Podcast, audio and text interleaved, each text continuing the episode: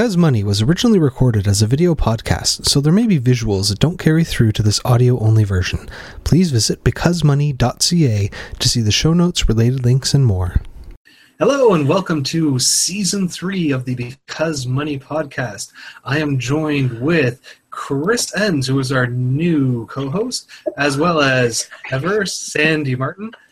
Uh, I'm in the producer's chair for Jackson Middleton this year, so let me turn it over to Chris to introduce himself. Hey guys, I am Chris, and I'm filling the wonderful shoes of co-host past in Because Money. I'm thrilled to be here and um, ready to get started. Sandy? Oh golly, it's me, still in black and white. Um, so Jackson is still going to come in. He's still going to come to the show. Um, actually, we've lined up our next episode that we're uh, recording today, which isn't going to be released until two weeks from now, but he's going to be with us. So we'll still see Jackson, which is fantastic, but we also have the opportunity to see um, John and talk to him and, and have Chris, who is, uh, you are not going to believe the kinds of things that Chris has planned for us, even in this episode. So, so now that we know who we all are, Chris, what did you do this summer? I know that you're all on bated breath wondering where I've been. You know, what have I been doing since you last saw me? Um, summer's been great. I'm so uh, I'm glad it is fall. I was I spent the summer. I'm uh, split my life between the finance world and the world of opera singing, and so I spent my uh, summer on the East Coast singing an opera about Alexander Graham Bell, and then doing a whole bunch of camping, and uh, kind of camped my way back with my partner, and um, really enjoyed summer and the outdoors, and it was a fantastic summer. And I know so much about Alexander Graham Bell now. So that's going to really come into play in this podcast. You'll see. Just Bell facts all over the place. Do you have any Bell facts? Bell facts. Oh, I could probably come up with a few. I mean, I've got a four-year-old who asks why nonstop, so we're always on Wikipedia looking up all kinds of things.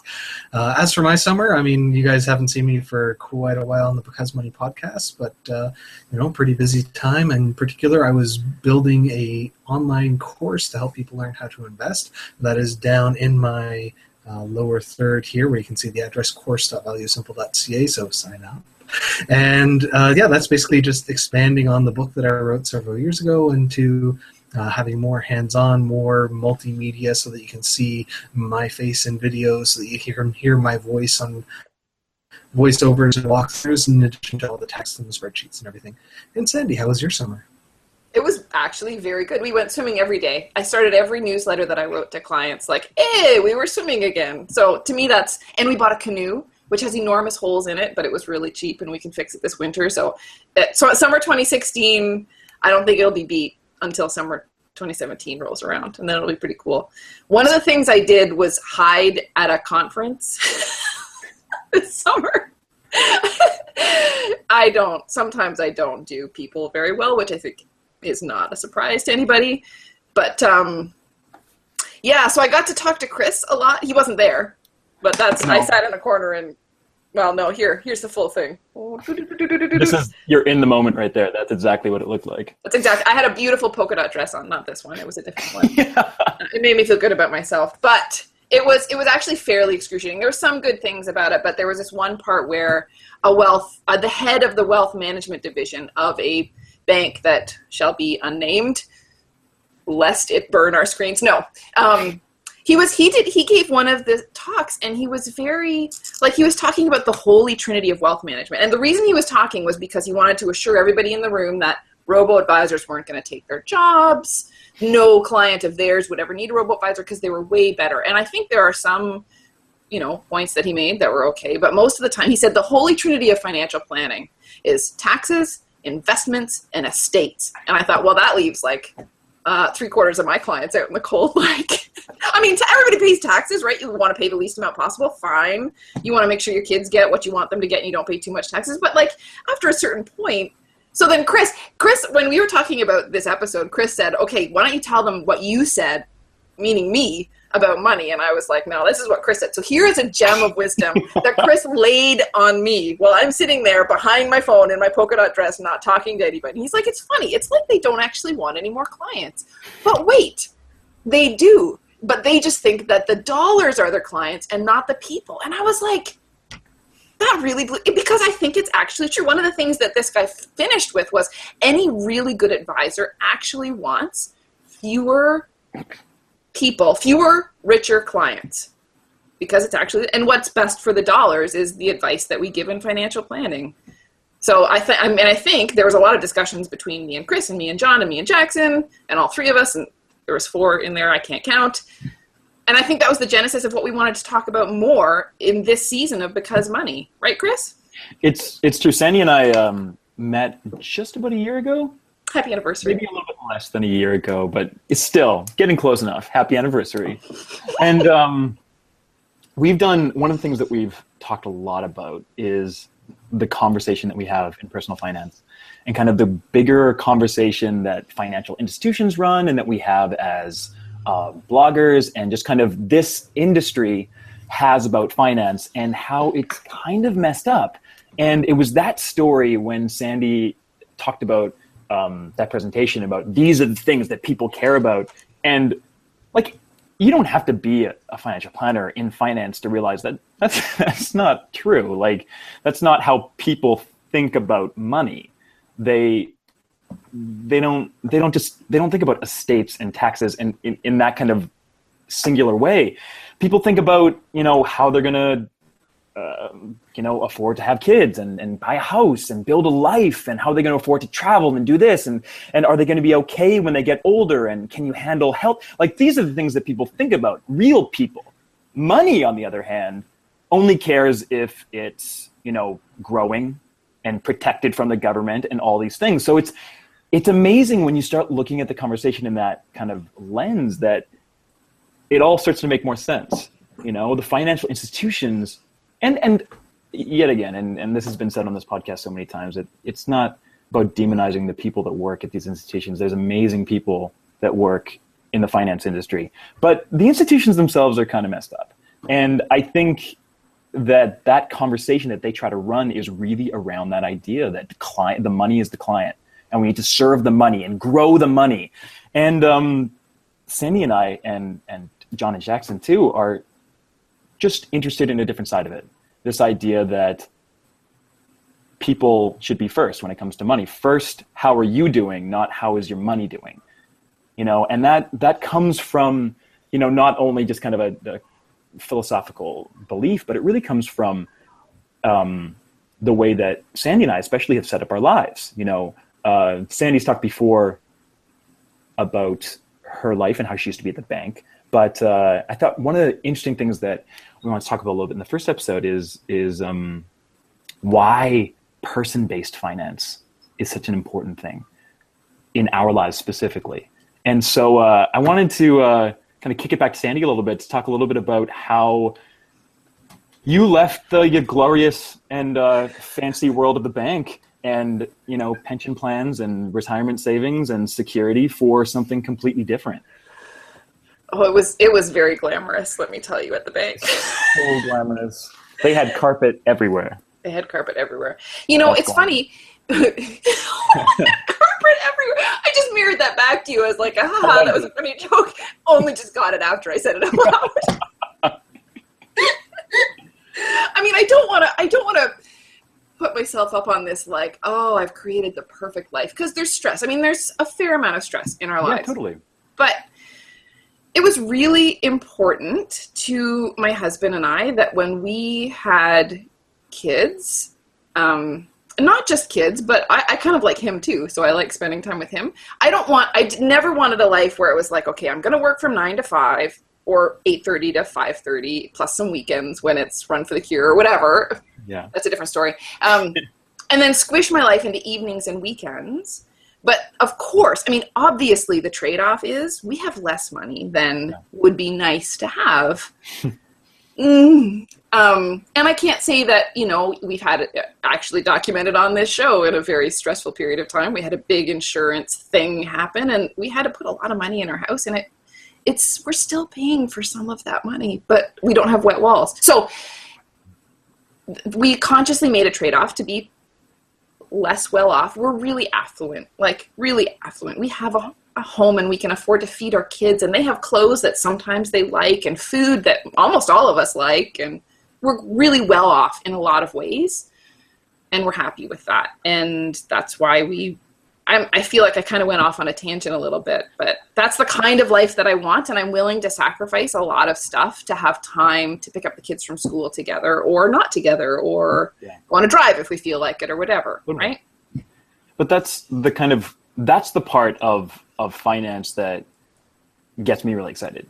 That idea that look, there's this life that I'd love to have. I'd love to build a life around, you know, my family and my home and this spending time and this flexibility.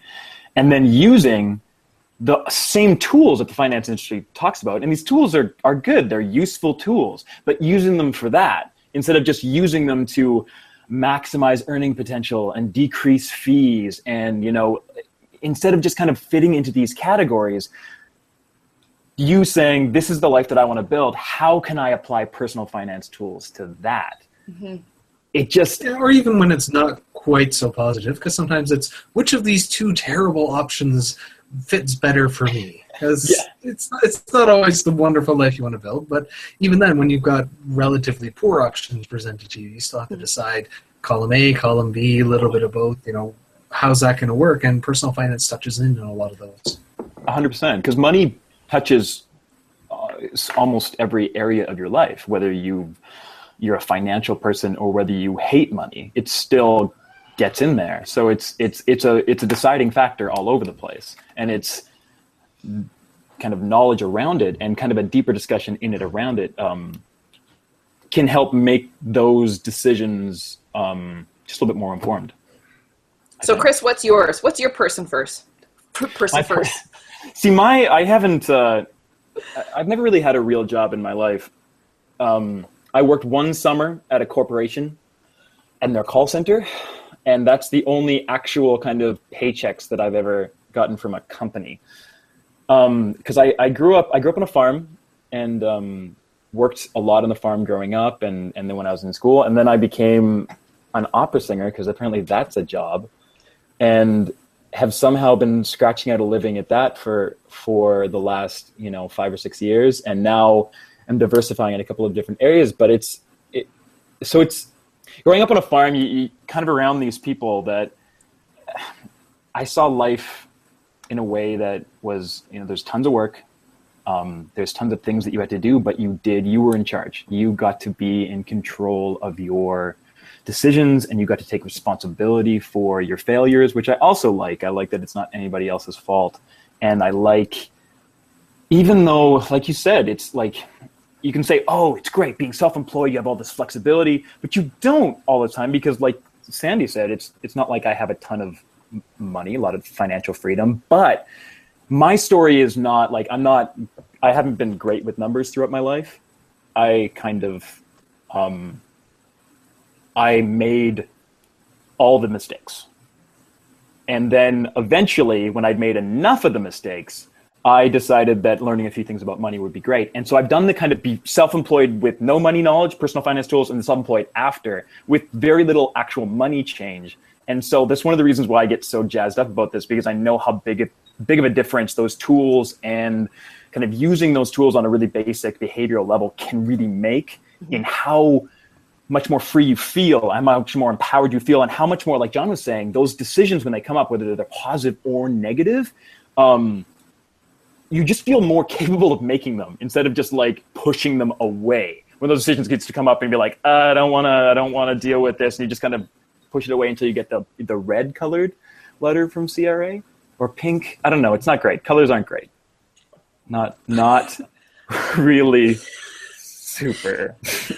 Do you know what's really funny though? Not like, well, really funny, maybe not. I, but something that I really strongly remember talking to you about um, around growing up on the farm is what you were talking about when you were saying like,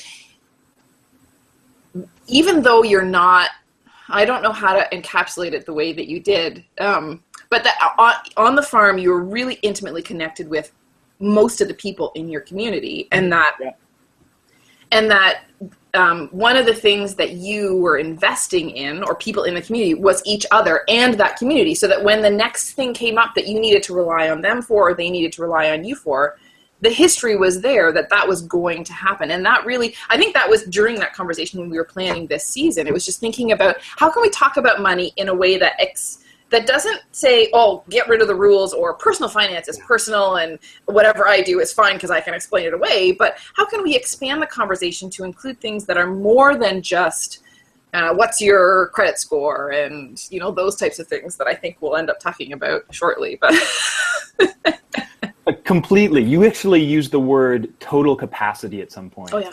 I think it's such an interesting word. The idea that instead of just looking at, you know, how much money do I have versus how much debt and where am I investing that, to just look at a larger idea of the assets in your life. Because the truth is, and you've talked about this too, about moving to a smaller community, the idea that some of the times people don't just make decisions based on cost financial kind of choices. It's based on all these other things and these huge assets, and one of them being community and one of them being people around you. And on the farm, that's always huge. I was reminded that I get uh, down in the summer as much as I can.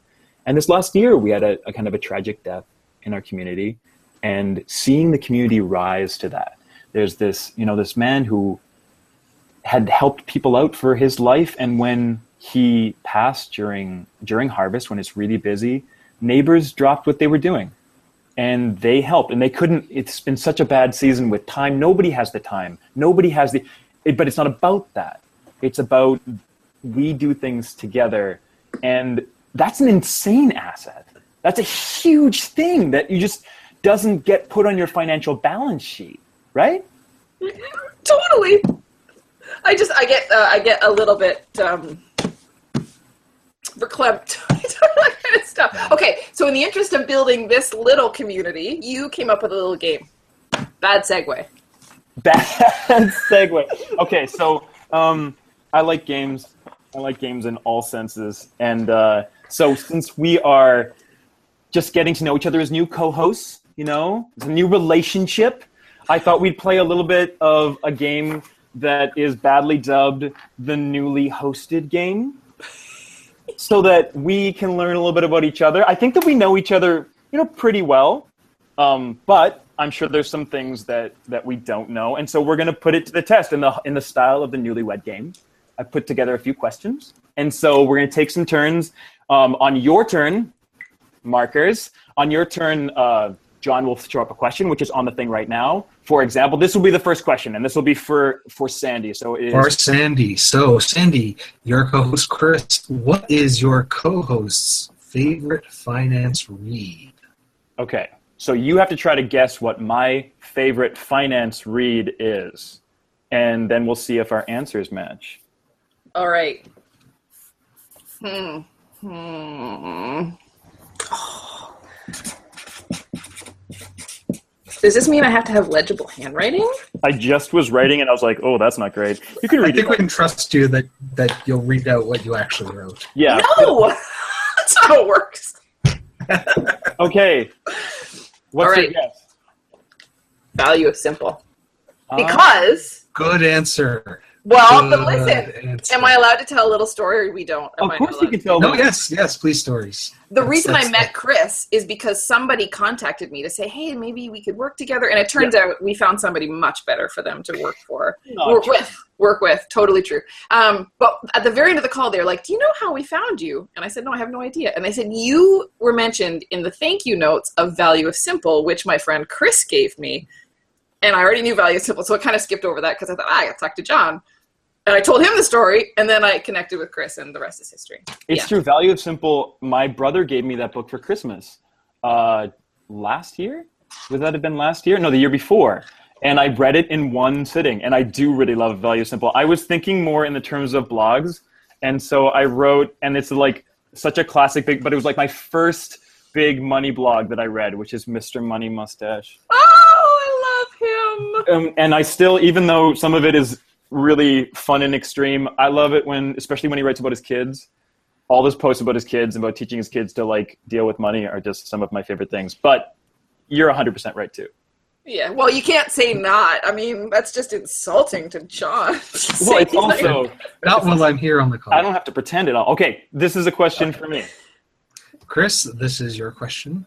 Uh, about Sandy. So, what finance topic does your co-host most like to nerd out about? Uh, all of them. Pick one. Um, I don't even have an answer for that. oh man, there's no spell check on my giant cards. That's a bit of a problem. Okay, I, I went. I, went. I, I decided to go topical. I know there's a little bit of stutter there, uh, and then and went with robo advisors. Oh, I love to nerd out about robo I advisors. really love to nerd out about robo advisors. Where'd you go You with? made, you made me think sequence of return risk.